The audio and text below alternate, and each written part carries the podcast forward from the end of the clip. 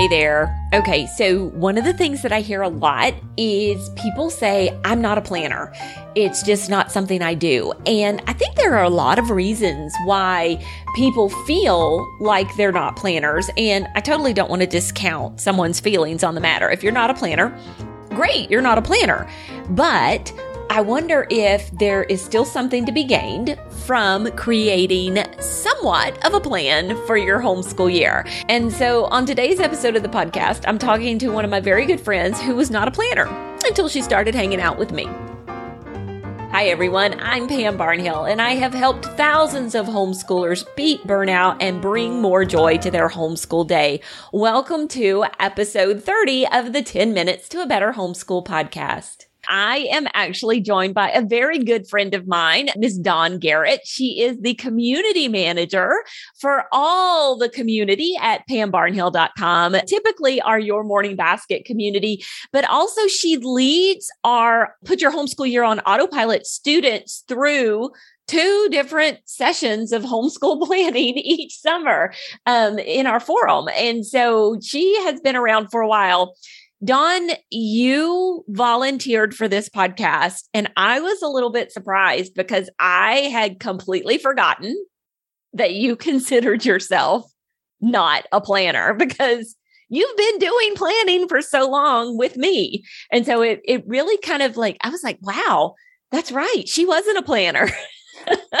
I got plan your year so that I could figure out how to be a planner. And then I learned, and now I get to help other people figure it out, which is great.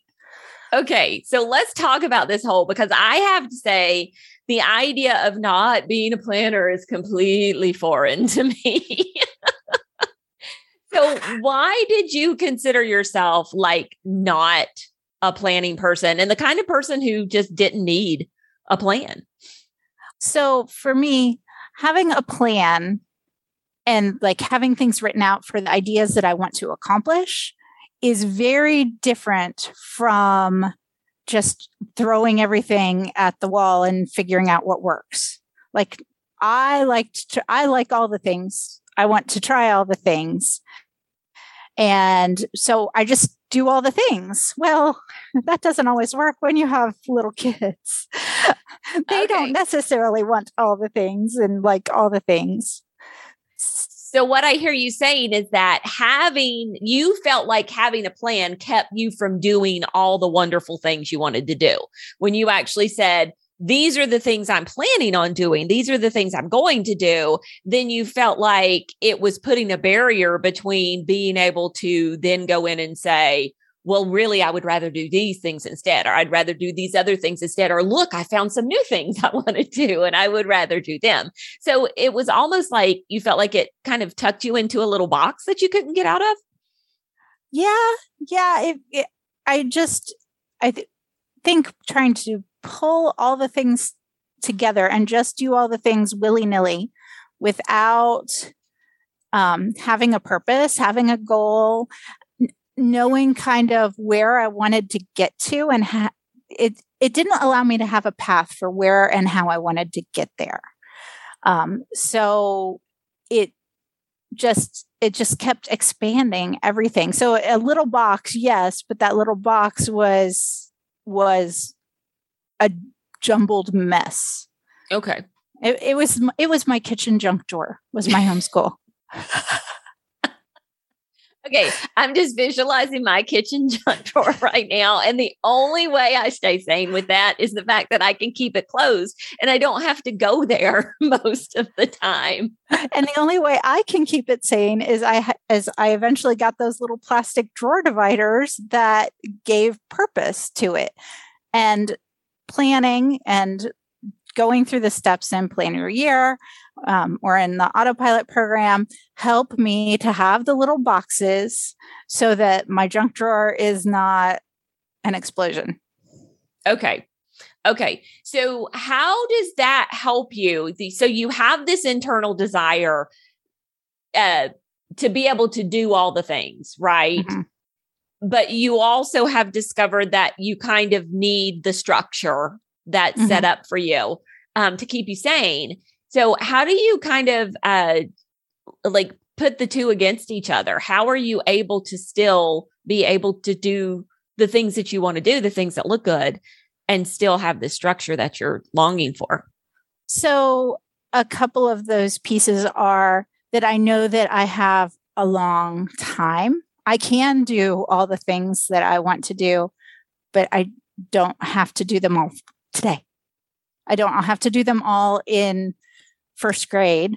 I do not have to do them all, you know, in, in this semester, even. Um, but homeschooling is a marathon, and um, planning allowed me to kind of think through which parts of the marathon we were going to sprint on and which parts we were going to jog and which parts we were going how how we were going to attack the hills of the 11 year olds you know it just it helped me to give a better definition to all of the different years yeah, I think that's like one of the great places where vision comes in is when you mm-hmm. really sit down and you start thinking about the long view of your homeschool and what you want the atmosphere of your home to be like. Then you don't feel like, well, I've got to do everything right now. I can look down mm-hmm. the road and kind of see what this is going to be like next year and what it's going to be like three years from now and what it's going to be like seven years from now. Mm-hmm. And it's okay. I don't feel this huge rush. Mm-hmm. And then mm-hmm. goals are kind of the same way, wouldn't you think? Oh, absolutely. The goals each year, what does this child need most for the things that they're good at, for the things that they need a little bit of help with? Um, and then that the limitations by saying only three goals for a child it allows me to focus on the most important things. It's not saying that we're not going to do the things I didn't write goals for, but it's going to help me to focus and to really hone in and to support better because I can't support all of the things. I can support about three per child. Okay, so you're kind of famously known in some homeschool circles for the fact that you switched from a classical curriculum at one point to using the Charlotte Mason method mm-hmm. of homeschooling. And, you know, Charlotte Mason is based on the 20 principles. And I'll just say it, there are a lot of Charlotte Mason options out there that mm-hmm. are very good laid out options. And you actually use Ambleside Online, mm-hmm. which is a pretty detailed curriculum. So, why then do you need to come up with your own plan? So, a couple of reasons. The first, it is fairly detailed, but there's a lot in that curriculum. And by taking the time to think through the vision and the goals and the children that I have before me, I can really cull it down to the most important parts for this particular year. The high school years, they call it a salad bar for a reason. Um, and I'm actually not I mean, I'm much better than I would have been at cutting that down, but the, there could still even be cutting down. I think my children would agree. Um, so I think having the framework of those, you know, the vision, the goals, um, and then the really pretty structured curriculum, it helps me to make it fit my family. And that's one thing that Charlotte Mason does want to um, encourage is that um, children are born persons. Education is the science of relations. And we're teaching them to use their will to accept and reject ideas, and then um, that the whole world is the Lord's. And so, if we take that expansive view, we can put the appropriate feast before them. I'm not serving them the dishes they're allergic to. Um, eh, I'm serving them things maybe they don't like, but maybe in smaller doses than the things that they do like. So, one thing that planning has helped me do is to really pay attention to the students in front of me and to serve them the right things for what they need. I love that so much because often when we think about homeschool planning, we really do think about, oh, if I'm going to sit down and plan, I'm going to plan too much. I'm going to plan way mm-hmm. more than I'm ever going to use. And it doesn't have to be that way. It really can be like there's just simply too much in the curriculum. And so I'm going to cull it down and make it fit my family. And that really mm-hmm. is part of, of the planning process. Mm-hmm. So before we go, what suggestions do you have for a mom who doesn't know where to start with planning? Speaking from somebody who was like, nope, not a planner, not a planner for years and years, and finally came around to thinking, ah, maybe this is helpful. What suggestions do you have? Well, I, I certainly would suggest with starting with plan your year because I do think it really did help me to say, okay, well, maybe I do need a vision. Maybe I do need goals. That you start with not the curriculum, but you start with kind of the ideas that you want to to be working through and working on. Those things make having a sturdy foundation to your plan makes such a big difference in how the plan works out. And then as you work it out, you can work in, you know, ways to be spontaneous and ways to um, ideas for these are the things that we would like to do during the course of this year where we're just going to drop everything and do this this day. Um, sarah mackenzie calls those just because we can days.